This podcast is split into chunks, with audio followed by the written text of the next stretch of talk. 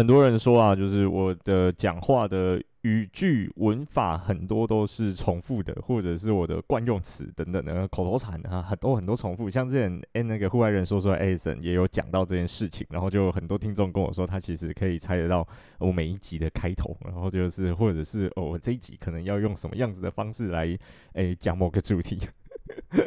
他们看标题大概就知道内容，我的那个嗯用字遣词是长得怎样的。所以啊，今天你猜到了吗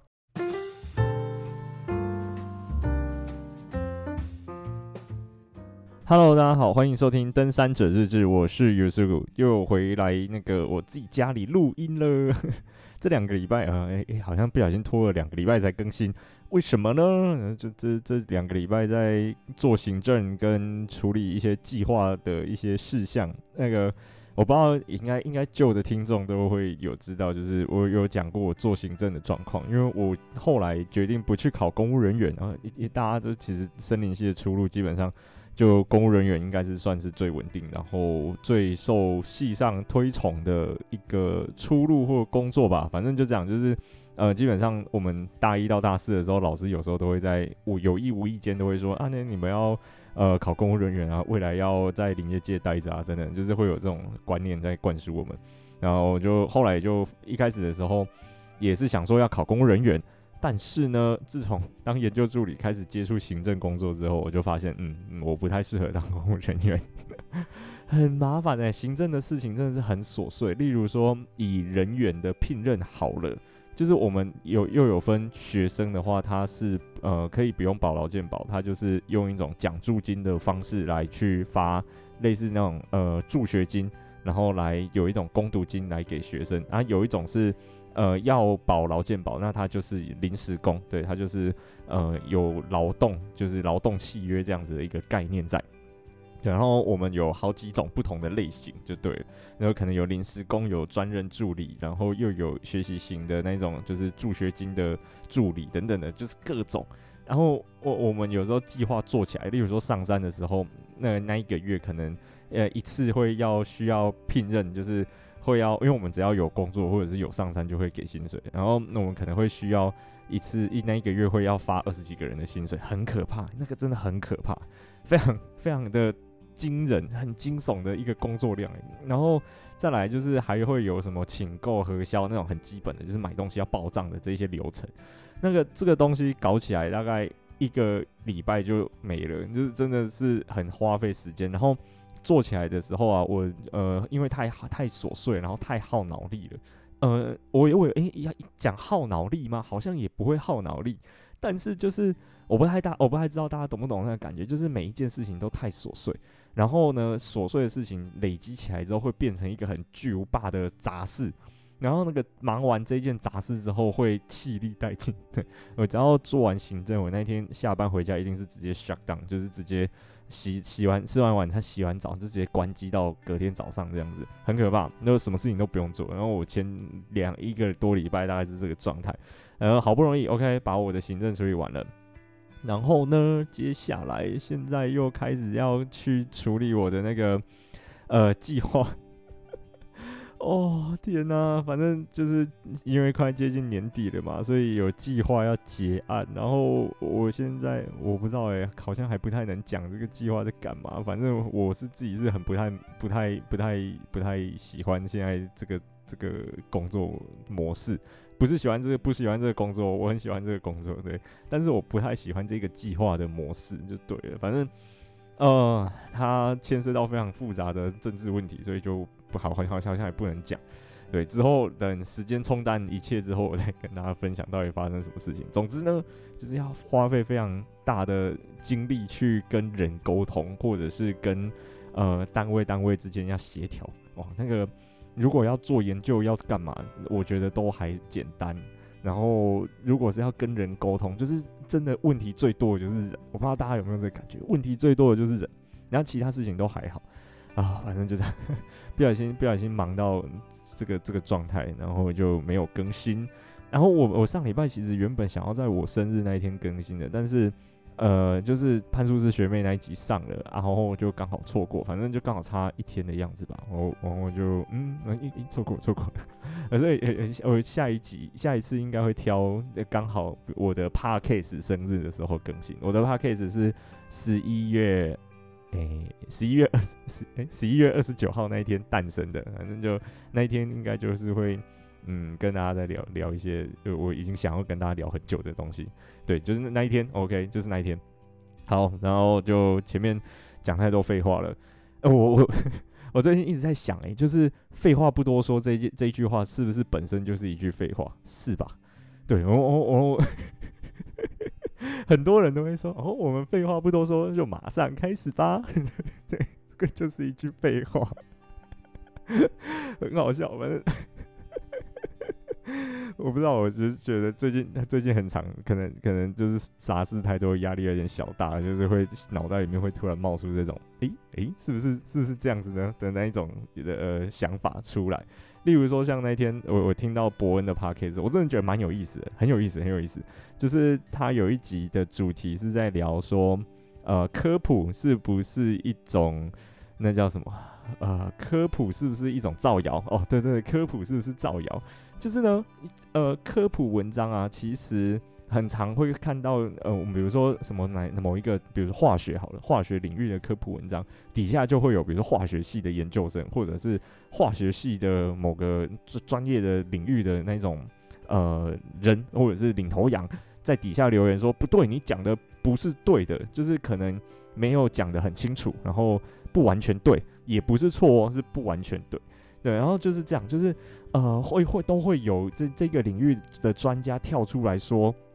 诶、你这样子不行，你这样子不行，因为呃，就是怎么讲？例如说，我们在教国小或国中的时候，其实有很多的，比如说数理观念或者是自然观念，它不是完全对的，但是呢，它不算错。我们只是把它简化，就是把那个呃复杂的这些公式或者是复杂的原理简化成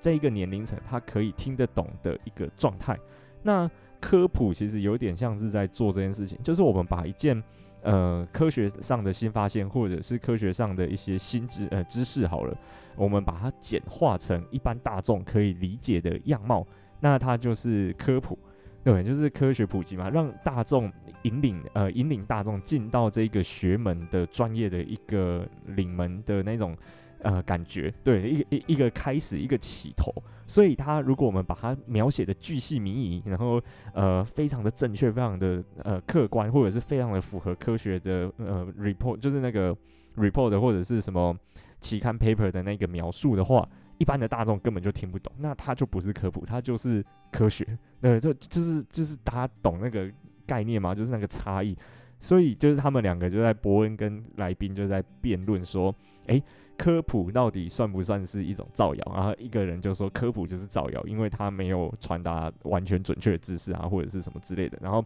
另外一个人就说科普不是造谣，因为呃，像我前面讲的那个论点那样，反正就是他们两个互相在去据据理力争的辩论，然后。呃，得出来的结果，我自己是觉得还蛮有意思的。然后，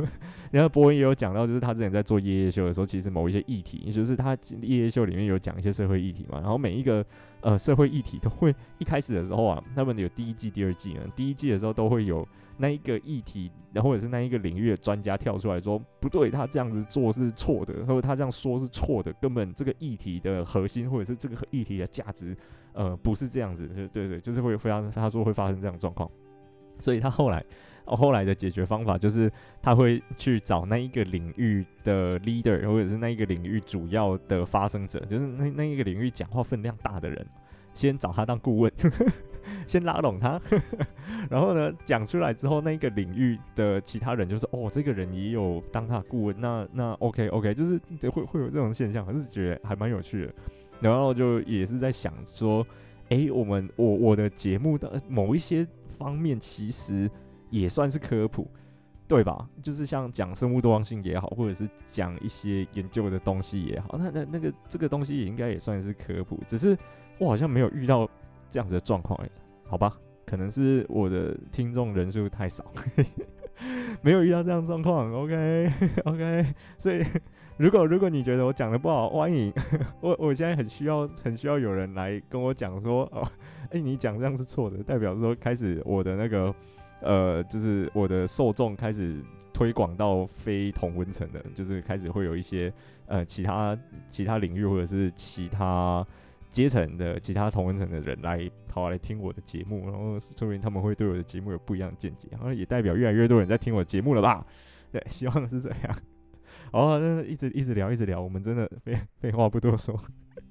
我们我们这一集还是一样，就是那个登山礼仪下，就是很很很久以前，大概一个多月前吧，还是两个月。然后我有在 IG 问大家，就是说有哪一些呃登山行为在山上，其他登山客的行为会造成你的困扰，或者是你的不不悦，就是让你不爽。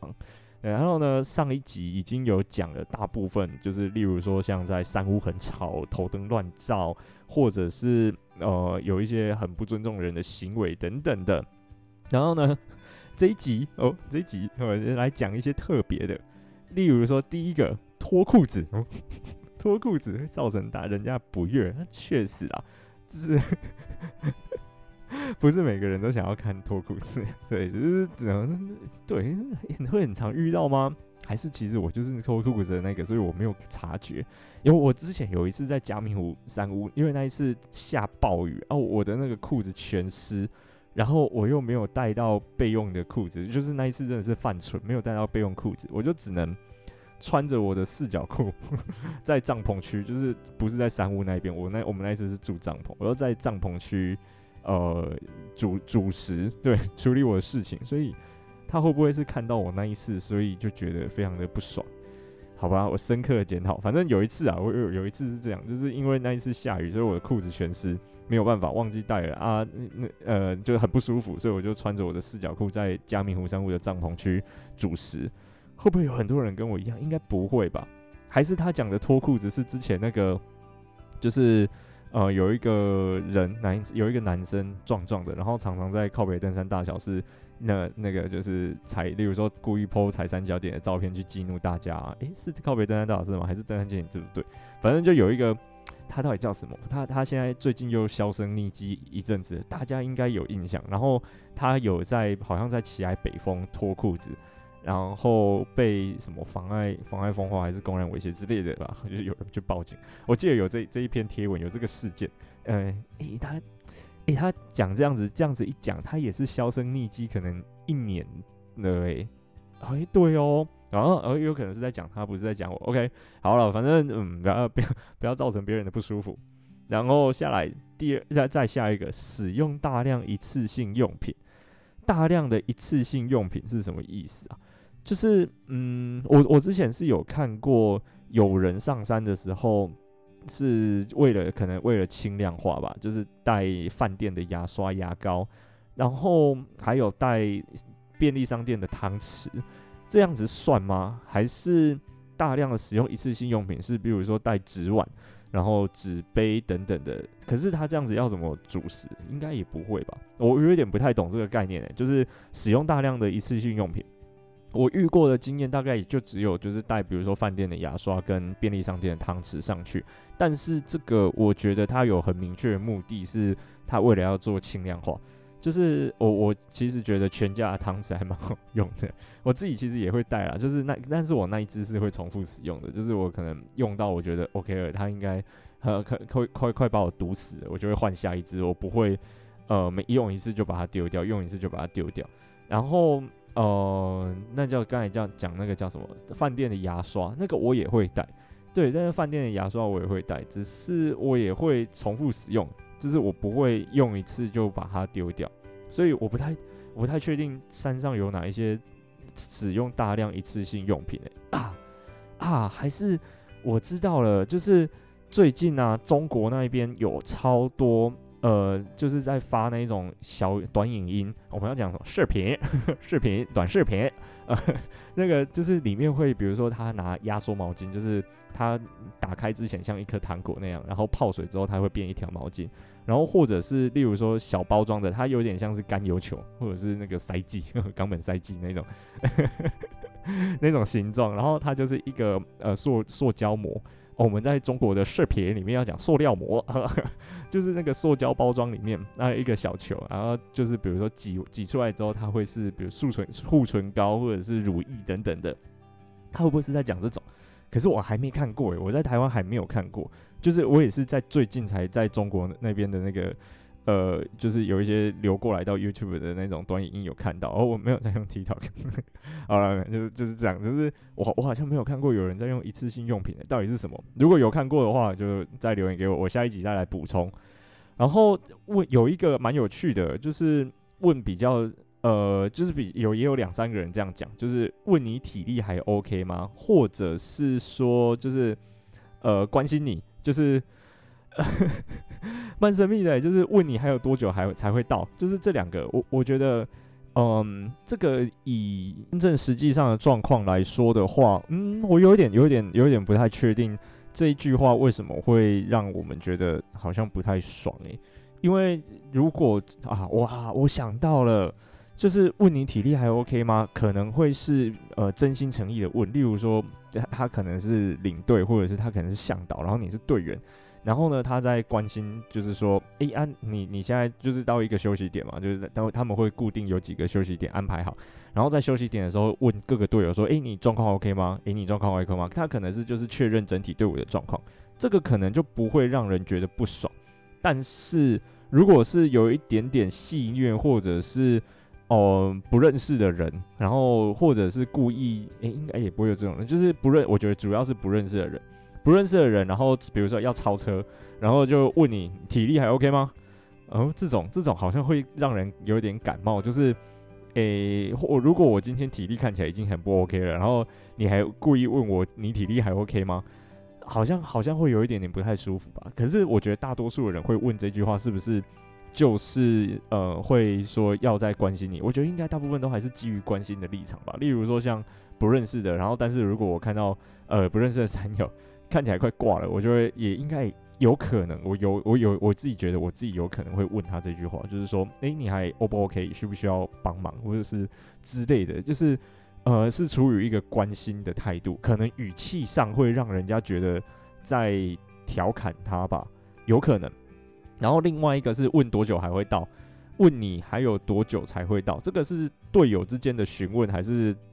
呃不同队伍之间的询问啊？例如说队友之间，我可能会觉得有点烦，就是明明就是我跟你都是队友，然后我就走在你旁边，我们两个的速度可能还一样，啊你你自己有做功课，你就会知道多久才会到了，然后你没有做功课，然后跟我来爬山，然后还在抱怨说多久才会到，这个我会不高兴，对，但是呢。呃，如果是其他的山友，例如说迎面而来的山友，那比如说我下山，他上山好了，他问我说多久才会到，这个我可能就比较不会那么的反感，因为我就觉得，诶，他可能是需要一些心理上的支持，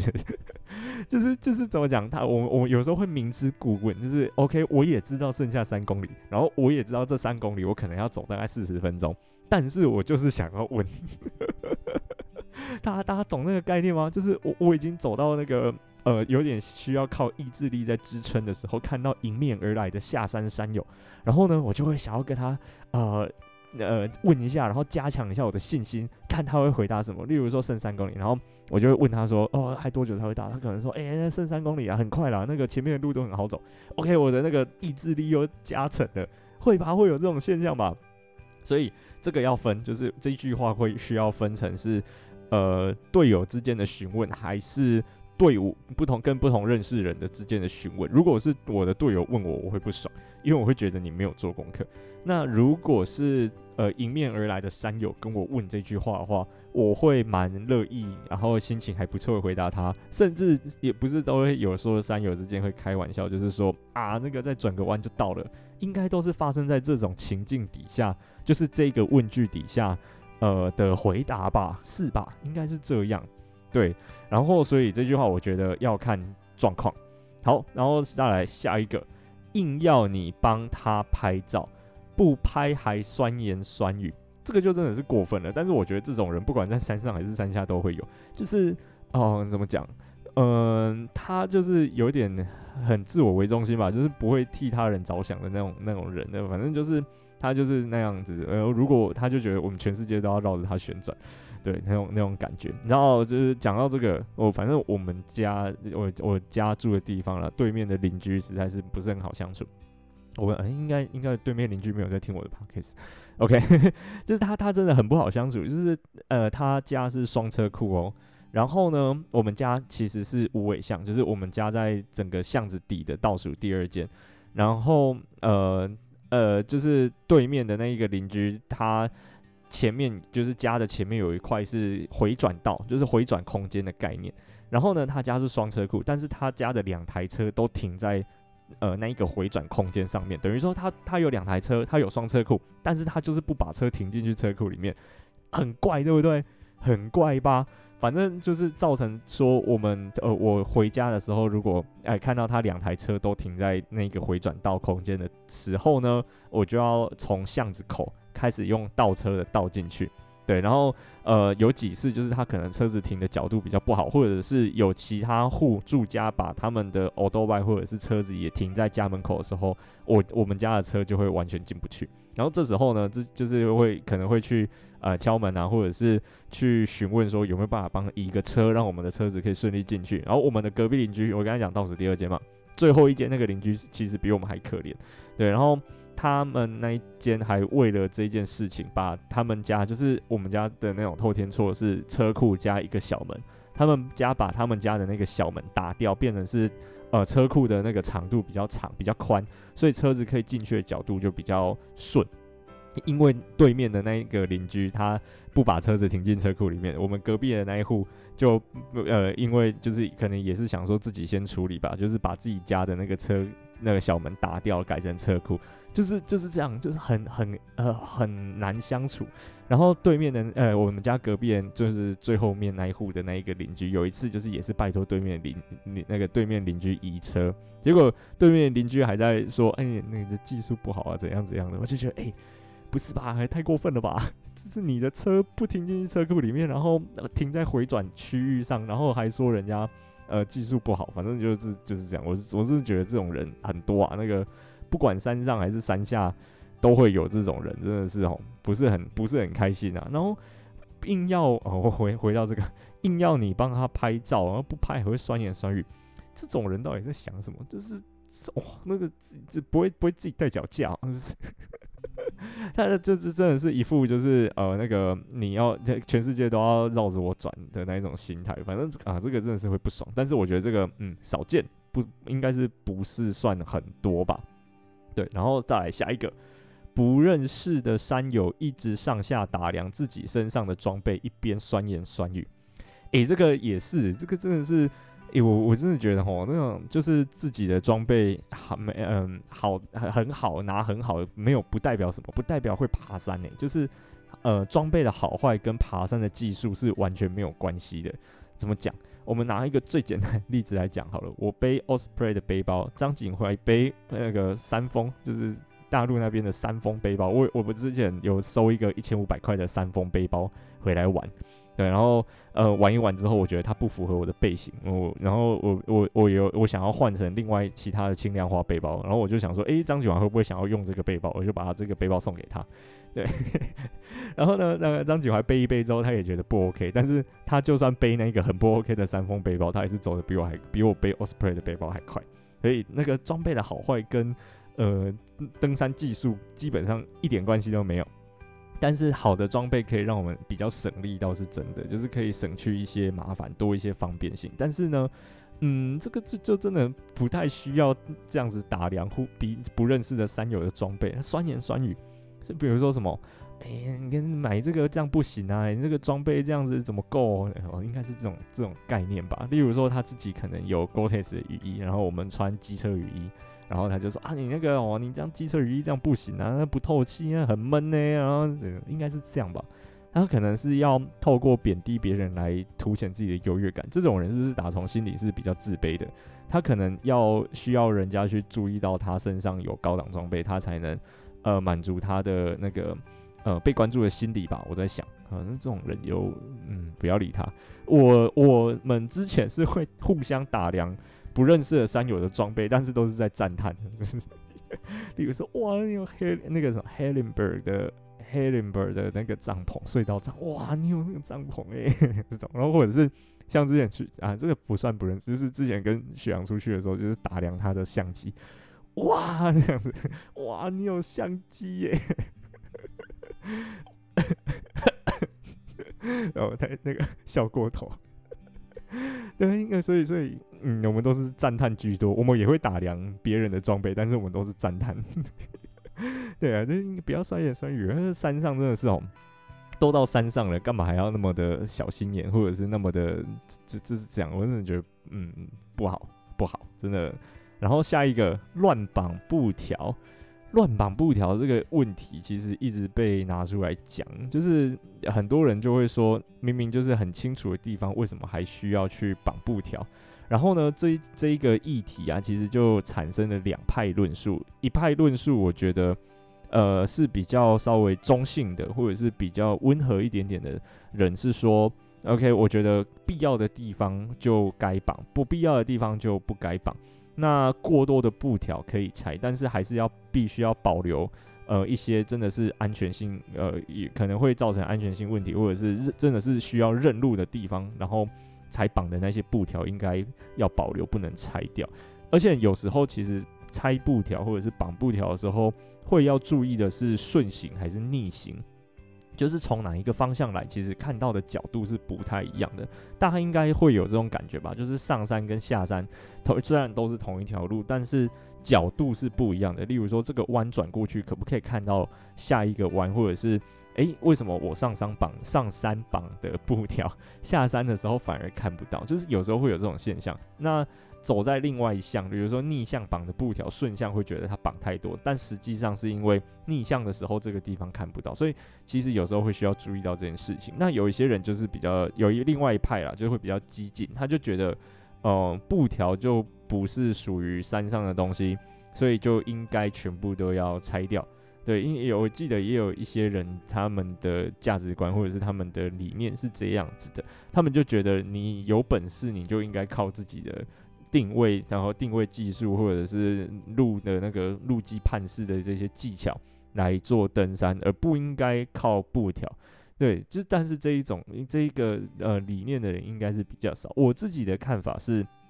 呃，都不能说他们错，毕竟呃这个就是一种价值观的东西。所以我其实有时候蛮嗯蛮蛮蛮避免去讨论到这个议题的。只是嗯、我觉得登以登山来说的话。呃，它是有分级的，就算就算是没有没有实际上的分级，我们也会给它一个难易度的那种呃平等标准嘛。例如说，我们就会讲说口耳相传之间好了，就会讲这条路线可能比较简单，比较适合新手；另外那条路线比较稍微难一点点，然后比较呃适合老手。那如果我们今天要往上前进的时候，就是我们要从呃大众化路线，例如说啊奇莱南华。然后进步到可能讲哪一个比较有有需要布条的地方啊？好像都还好。哦，不然我们讲酸山灵明好了。酸山酸山要上酸山那一段可能稍微比较乱一点点，可能他第一次接触到需要钻建筑，或者是呃上灵明仁代山那附近可能会比较需要布条的指引。然后呃或者是塔摩巴纵走好了，塔摩巴纵走我觉得蛮。蛮算的，因为呃，那那一段就是也是建筑植被比较复杂一点点，会可能会需要布条。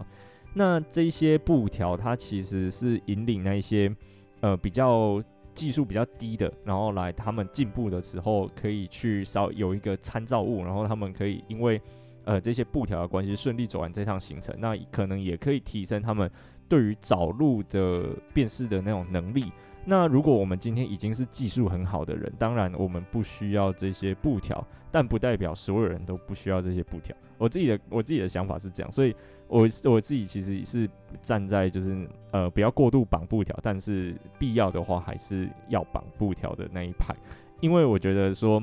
呃有一些人就是需要，那这这些人他只要必须要靠着布条，他才有办法去让他自己的技术进步，他也不是不努力，只是。他的程度还没到，他是需要去突破跟呃去训练自己的那些技巧的。然后，如果我们今天完全就是不给他这个机会的话，那他永远都是很菜的那个状态。然后很强的永远都是很强壮的，他就会变成一个 M 型化的那种分布。它没有办法去提升整体的登山水准。但是当然也有一派人就是觉得说，诶，那我们就他很乐见这样子的状况发生，因为这样子比较高级的路线就不会有一些菜鸟或者是有一些技术还没到位的人来爬。只是这个真的是对整体的登山呃人才或者是登山的那种推广来说，不是一件好事。我自己这样觉得，所以嗯，乱绑布条确实我是觉得不太好。但是布条的存在还是有它的必要。OK，好。然后再来下一个喂食野生动物，喂食野生动物这个就真的是没有什么好说的，真的是很不 OK。只是，哎，我我一直在节目里面有讲过了，就是 我们人类的那个食物啊，对动物来说都是过油、过咸，然后口味过重的。所以，如果我们把呃人类的食物拿给动物吃的话，它们肯定就是会三酸甘油脂过高，然后呃胆固醇啊，然后那些血脂啊、血脂、血脂肪啊那些有的没的，然后可能还会脂肪肝，然后肾衰竭等等，就是他们人类晚期可能吃太多炸鸡会出现的病，都会出现在那些动物身上。所以这就是不要乱喂动物，然后甚至有一些动物已经被。味道有一些制约行为的，例如说，呃，例如说台湾造美就是金一白美来讲好了，它原本生性就不太怕人，所以它人类可能会觉得它好亲近，就喂它，然后搞到最后就是变成是它就是会主动来亲近人类，这就不对了。只要有动物会主动来亲近人类，就不是一件好事。然后像能高安东军的水路，呃，某种程度来说是，然后但是也不能算全部都是，因为其实就是因为人类活动变频繁。